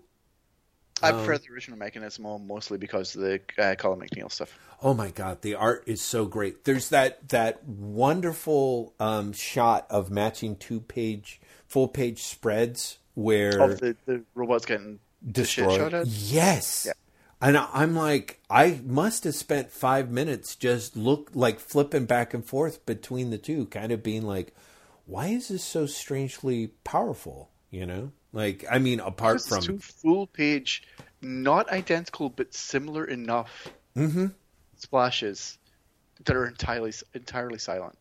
Yeah, they're entirely silent, and I, I also think that that in that way that I occasionally blather on and on, I think I think that the first Me- Mechanismo story is such a um, it's such a masterclass in storytelling and particularly pacing. So when you get just not one but two of those, there's something that somehow doubles down on that feeling of, um, yeah, like you said, the silence and just that that sort of moment of timelessness. You know, it's kind of like when you get the the moment in a movie where like something explodes and they do the freeze frame or something and all but st- start to roll the slow sad credits and stuff. Very very interesting effect. I i adored it so. But yeah the the, the original mechanismo i think i prefer to the second one but i love this i love how the second one plays off the first. Mm-hmm.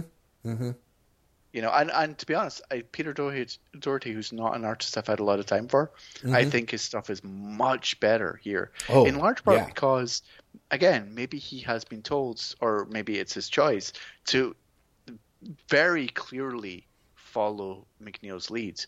He produces much brighter and much more colorful pages, and it works for him. Mm-hmm. Mm-hmm. Mm-hmm. Yeah. You know, everything is not grey. Everything is not completely dark, Mm-hmm. and it's it's something that I think really really works out for his art. Yeah, it's one of the things that is fascinating about the second half of this volume is how much better I feel the art is generally, but also how much stronger I felt like the coloring was. Like I is it on were the magazines literally on better paper at that point or No, I wouldn't say they were on worse paper. Weirdly enough, Oh, okay. Wow, that's strange.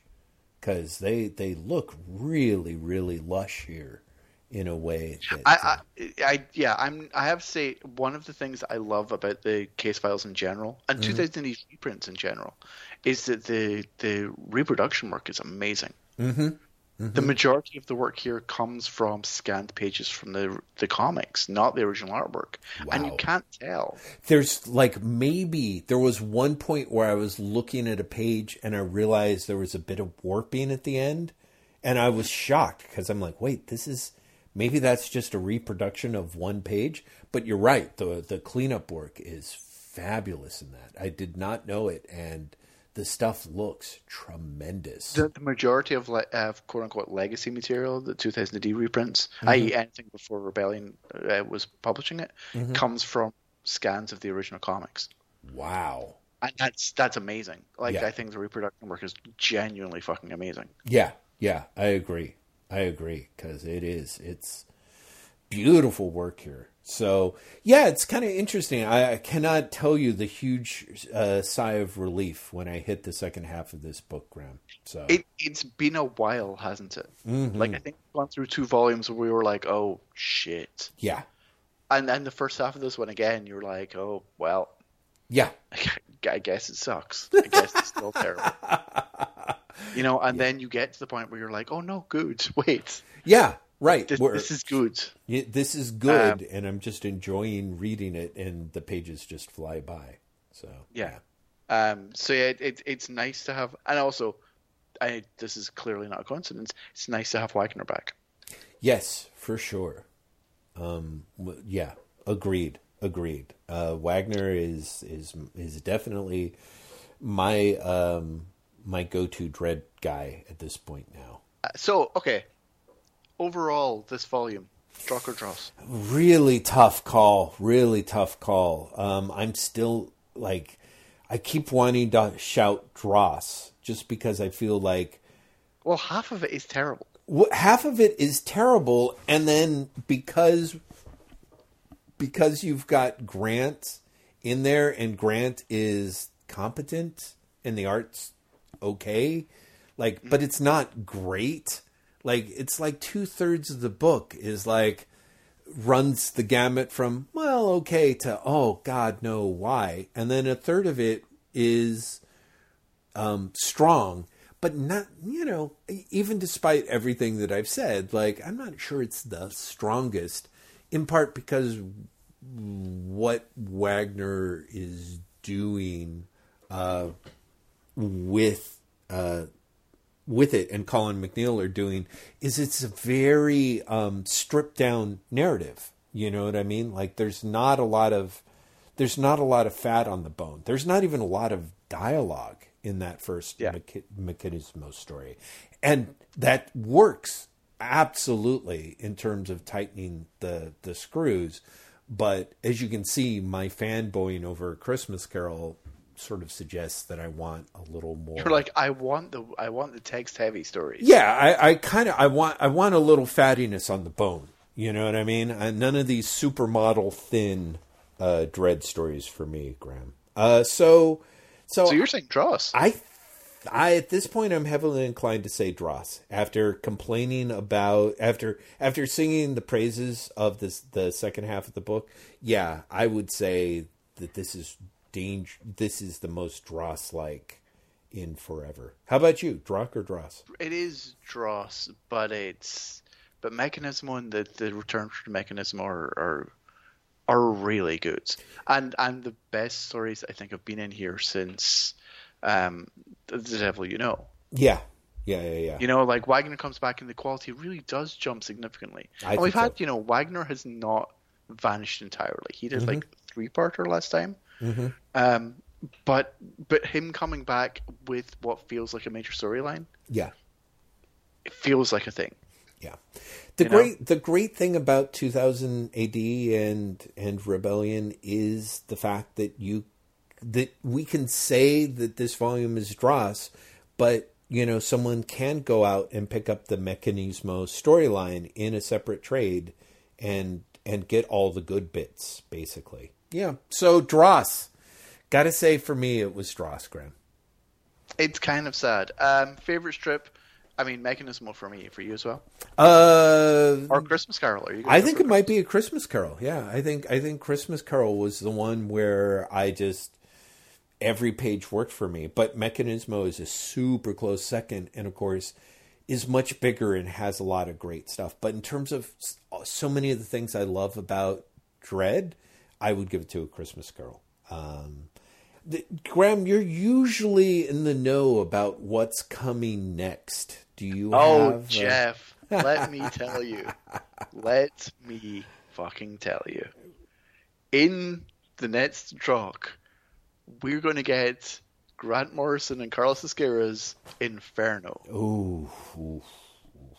which I do genuinely still enjoy, but know in my heart of hearts, it's fucking trash. Well, you know, And I look forward to you reading it and telling me very clearly just how trashy it really is. yes, it's true. I I'm I'm looking forward to it in part because uh, I was shocked. You know, Ezquerra does a contribution. Uh, it does the other Christmas Carol story in this volume that Ennis writes. The, the Ennis one, yeah. yeah, which it's he's not there, and it's so weird, right? yeah, yeah, yeah, yeah, and it's um, and and I just I'm very aware of what an incredible um, I don't know how to describe it without sounding dehumanizing. Ezquerra is just fabulous. He's just fabulous. His cartooning in that Christmas Carol piece is great, and it really does make you realize what a what a turd of a story it is. I guess you know, like there's because Ezquerra can't pull it off.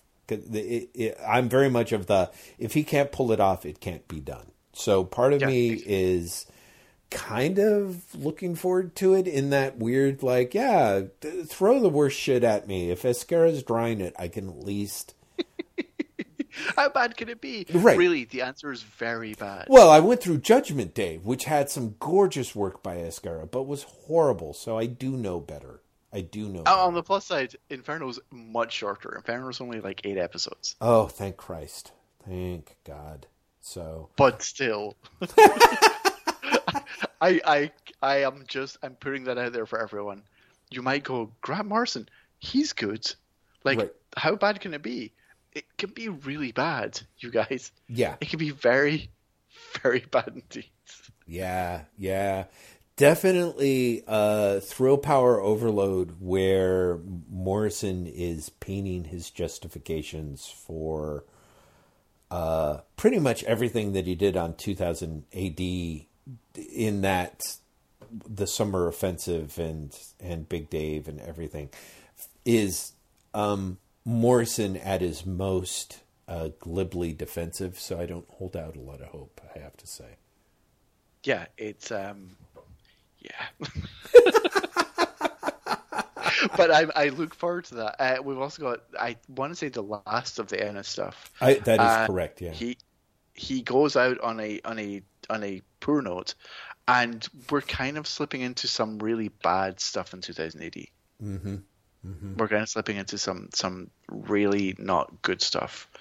But I want to say that Wagner's still doing some magazine stuff that's good, and we're also relatively close to Wagner coming back to 2000 AD. Mm. Hmm. Well, so I hold out hope.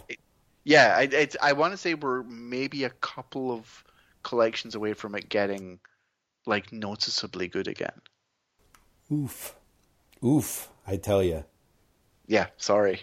Other than that, I will tell you that there's going to be show notes for this episode up at some point on Monday. Although I will tell you right now what notes, knowing what my Monday is like, it might be really late on Monday. Mm-hmm. I just I apologize for that in advance, but my Monday is insane this week. um, on waitwhatpodcast.com. Uh, there is going to be one day there will be new posts at waitwhatpod.tumblr.com and uh, instagram.com forward slash waitwhatpod. We have a Twitter account at waitwhatpodcast. Jeff has a Twitter account at lazybastard at L-A-Z-Y-B-A-S-T-I-D and I'm at Graeme M at G-R-A-E-M-E-M. And we are a Patreon supported podcast and in fact this whole drop thing exists because of Patreon. So Jeff, take it away and tell the lovely people what they've won. Well, as it turns out, you've won this, as Graeme points out. Uh, we're incredibly grateful to the support of all of our listeners. The fact that we started doing this podcast, what feels like a ridiculously long time ago in some ways, although it's not even two years yet. Uh, not even. Oh, sorry. I meant all of our podcasts, not drops. Oh, yeah, yeah, yeah. Sorry, sorry, sorry. No, no, no, no. Sorry. Let let me. Yes. So we've been doing the podcast for a long time, and part of that is due to uh, our wonderful listeners like you who make it a point to, um, you know, chime in in the comments and send us tweets and keep us advised of things that we um, should know and would like. And that is wonderful. And then for the last few years, we've had the Patreon where fine, fine people throw us a little bit of their hard earned dosh. I almost said hard earned drokk, which is great. Uh, their hard earned dosh uh, to keep us um, inspired and motivated, and to as a way to say thank you. We're incredibly grateful for that. Grateful for that. As Graeme mentioned, this very episode exists because of a stretch goal that we managed to hit with that Patreon, uh, as is our previous uh, read through podcast, Baxter Building for which we did uh, the read through of the first 416 issues of the Fantastic Four. You can find that in our RSS feed. All of this stuff is free to you and hopefully of use. It has uh, been incredibly helpful for me.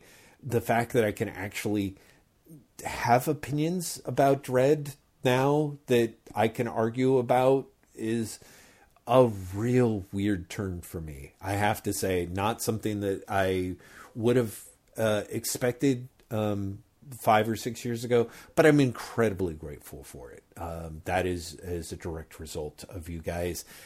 Thank you very much. Um, special thanks to Dominic L. Franco and Empress Audrey, Queen of the Galaxy. We're uh, especially grateful for their continuing support of this podcast.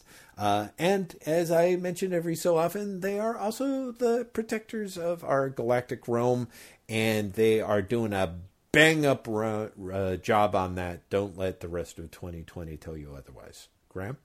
Just think what it'd be like if they weren't doing a bang up job. Oh my God, just, we'd be in so much trouble. You're right. You're right. we'd be in so much trouble. And then I'm like, Jeff, have you looked?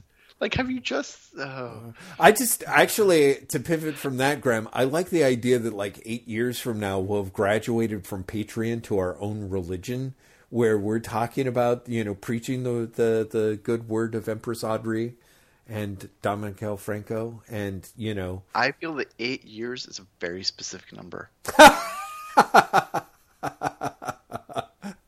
Why not? Uh, I'm just going to leave you all pondering that Jeff is actually planning something and also planning something that I don't know about either. Let's all put this journey together over the next eight years and see where we are in 2028.